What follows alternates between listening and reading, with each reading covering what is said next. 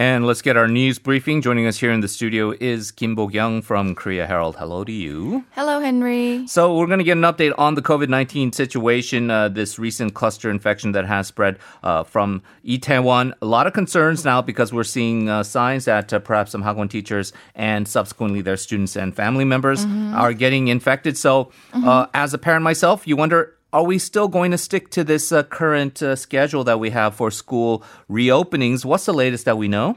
Henry, so far the Education has, Ministry has made it clear its uh, intention to stick with class uh, reopening schedules, which is slated to begin with high school seniors on May 20th, which is next Wednesday. Vice Minister, uh, Education Minister Park Baek-bum said during a briefing yesterday that for now, uh, the ministry does not uh, is not considering to postpone the reopening of schools scheduled for next Wednesday for high school seniors. He added that the ministry is studying various options such as reducing class sizes and students to school every other week.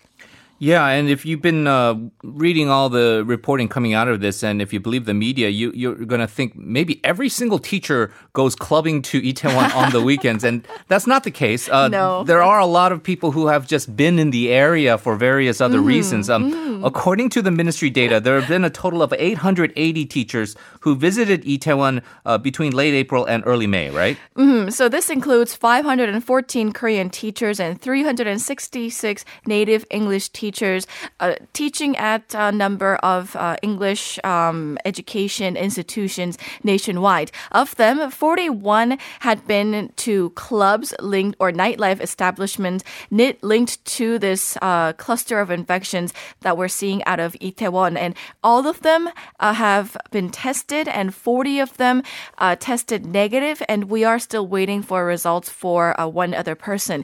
So far, Henry, at least 142 people nationwide nationwide have been confirmed with COVID 19 linked to the Itaewon cluster. Of them, 82 uh, were in Seoul. Hmm. Meanwhile, at least 14 people have been infected with the virus from a private academy and uh, this tutor, he also works as a tutor and he resides in Incheon and uh, he had visited Itaewon clubs and also he went on to infect, he's believed to have infected his 62 year old father and also one year old nephew. And he also lied during um, the initial phases of the survey that he um, was unemployed, which delayed contact tracing and later is that is also believed to have sparked this secondary and tertiary infections. Right. That one case from this uh, tutor uh, in Incheon has probably sparked the most outrage and anger. I, Definitely. I think. And uh, this person uh, was there, and he, he did actually get tested.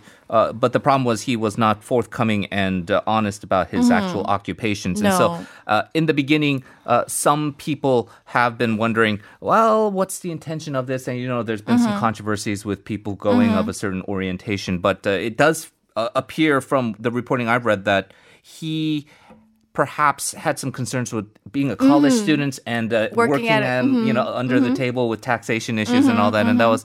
Uh, it's unfortunate that that is the reason why the mm-hmm. uh, the infection has spread more.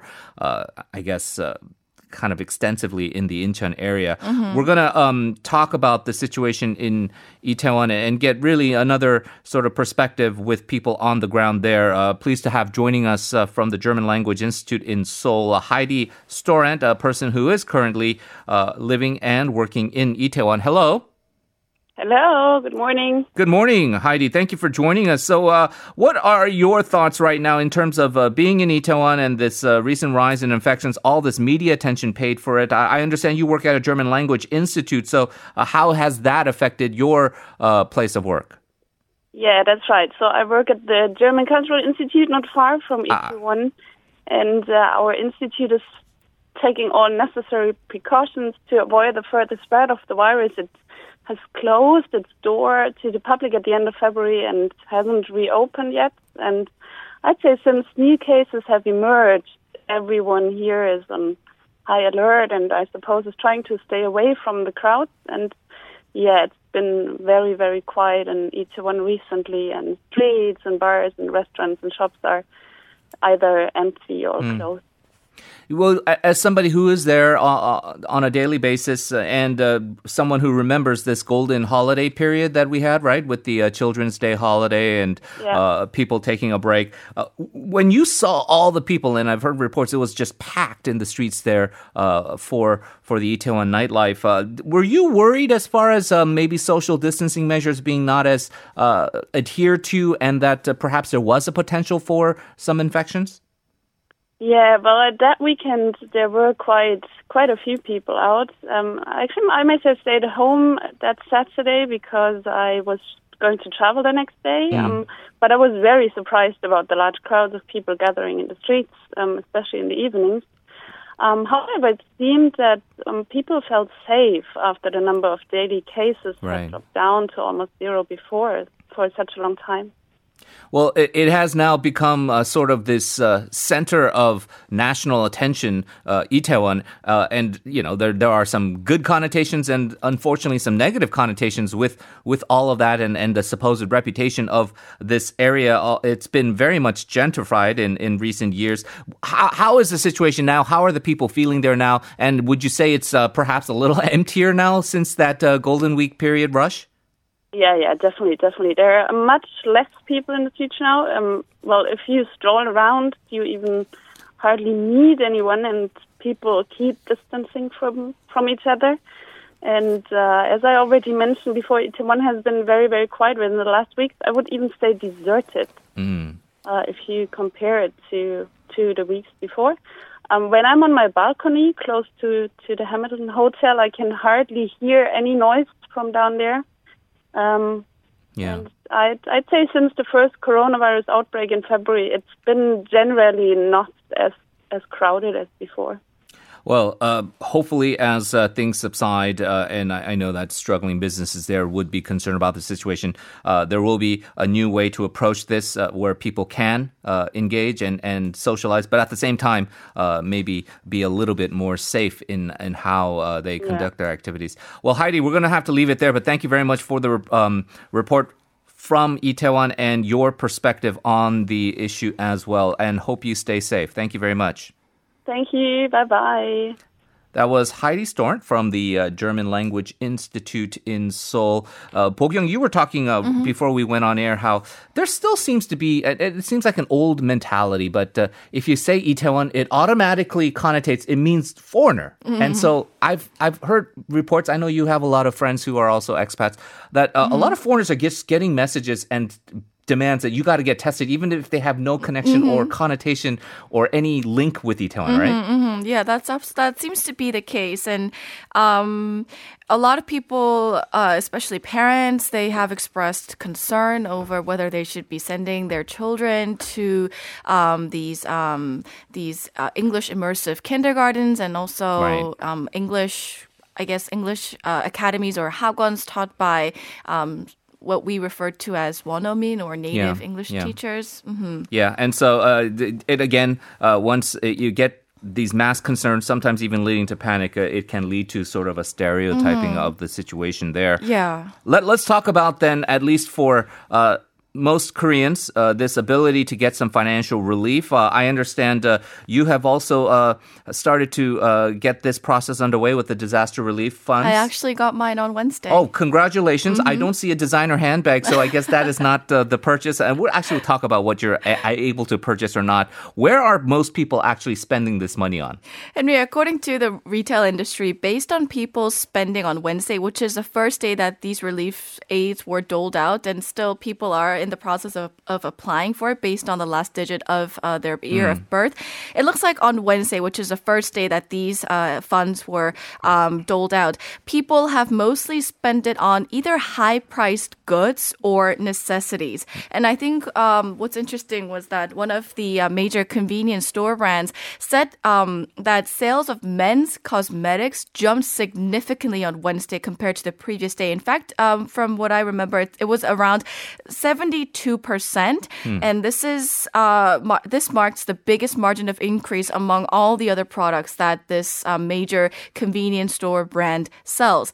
Meanwhile, the aid was also it's interesting how it was uh, rarely spent at franchise stores, and I think that's largely due to um, varying guidelines by region with regard to um, whether they could, whether people could spend their aid at franchise stores. On top of the tendency to really avoid places with um, a large number of people. Right, and uh, I know that some of the franchise owners who are actually not, let's say, conglomerate or chaebol rich people, they're just simply franchise owners, they feel a little bit aggrieved because um, some of them oh, may yeah, not yeah. get be getting the same spending power from people who have this money than let's say uh, another mom and pops who doesn't mm-hmm. have a mm-hmm. franchise because of the idea of that we should keep the big big businesses sort of mm-hmm. exempt uh, from uh, these uh, uh, emergency funds. Mm-hmm let's talk about something that is uh, certainly a concern now um, and could be later. This Wall Street Journal report, Bo-gyung, mm-hmm. uh, raising the alarm about a looming shortage in the food supply, mm-hmm. especially in the most vulnerable uh, regions. Can you tell us more?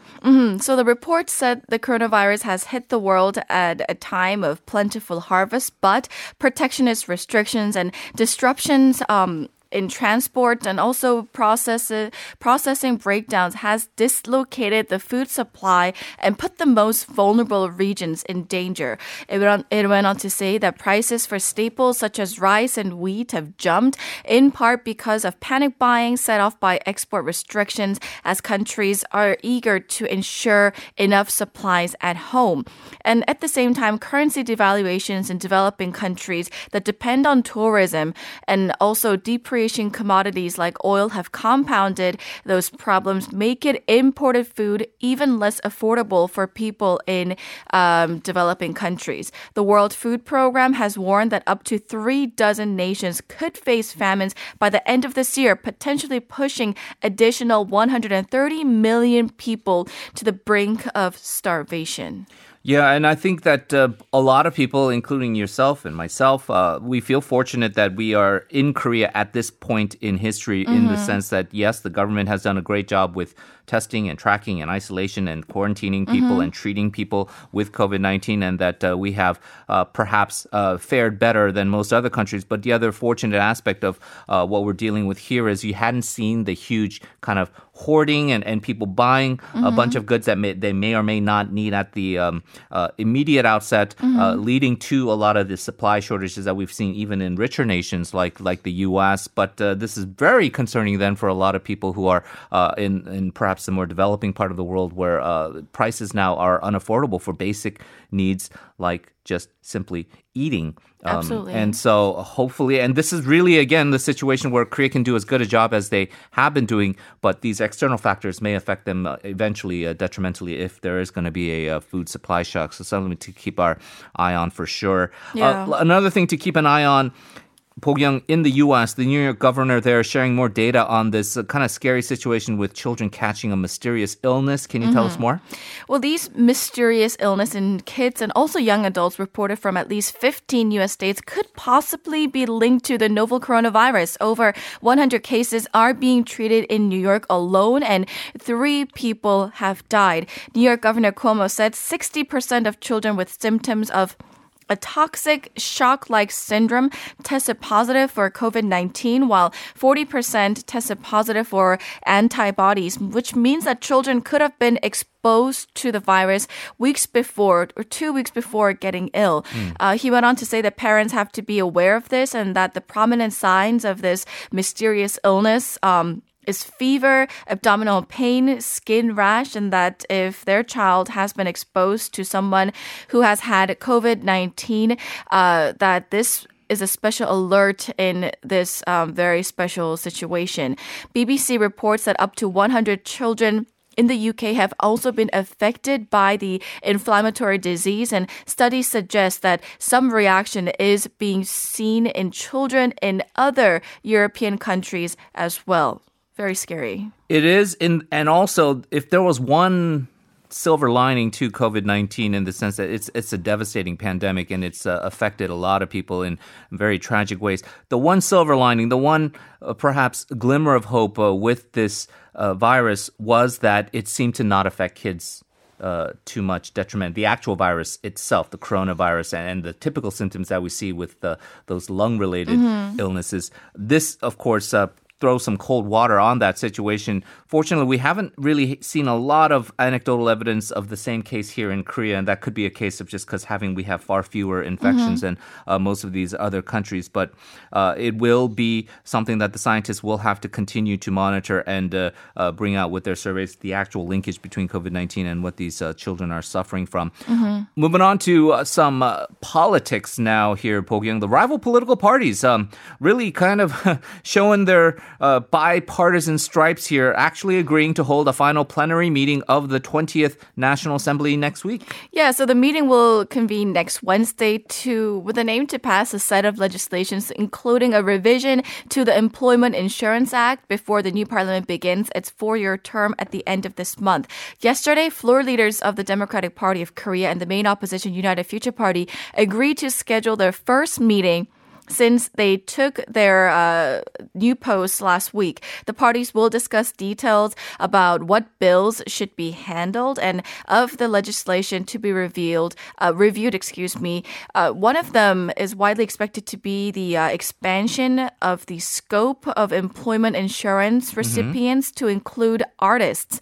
Floor leaders did not discuss details on the creation of the third extra budget uh, designed to cope with the coronavirus outbreak and also they didn't really touch on the formation of standing parliamentary committees. Right, that's a thorny issue. Uh, certainly, there is a, a, tradition that has been ongoing as to uh, which parties generally tend to be chairmen of which parliamentary committees. It is interesting that uh, there has been a debate on expanding the employment insurance uh, quite massively to include not just uh, permanent employees like yourself, but uh, mm-hmm. also freelancers of various industries uh, like myself. Mm-hmm uh, there seems to be some um, agreement on the issue of providing this relief to artists, and so it's interesting that the main opposition Conservative Party is um, feeling the uh, need that there is some discussion there, but perhaps kind of holding the line mm-hmm. as to expanding it completely to other freelancers or mm-hmm. other uh, people who work in other gig type of jobs. Mm-hmm, uh, mm-hmm. you did mention the idea of uh, parliamentary committees and how that is maybe not going to be discussed fully. Uh, one mm-hmm. major factor, one on all of this, was whether the main opposition would stick to their promises uh, pre-election or try to engage in some political shenanigans uh, with this satellite party that they had to field mm-hmm. proportional seats. Well, it does does look like that question has been answered as of now, uh, the main opposition UFP has indeed agreed to merge with this satellite party. Yeah, UFP the floor leader Rep- uh, Chu Ho-young and Korea Future Party chief Won Yu-chul said they uh, agreed to push for a merger as soon as possible and also to launch an organization to complete their merger.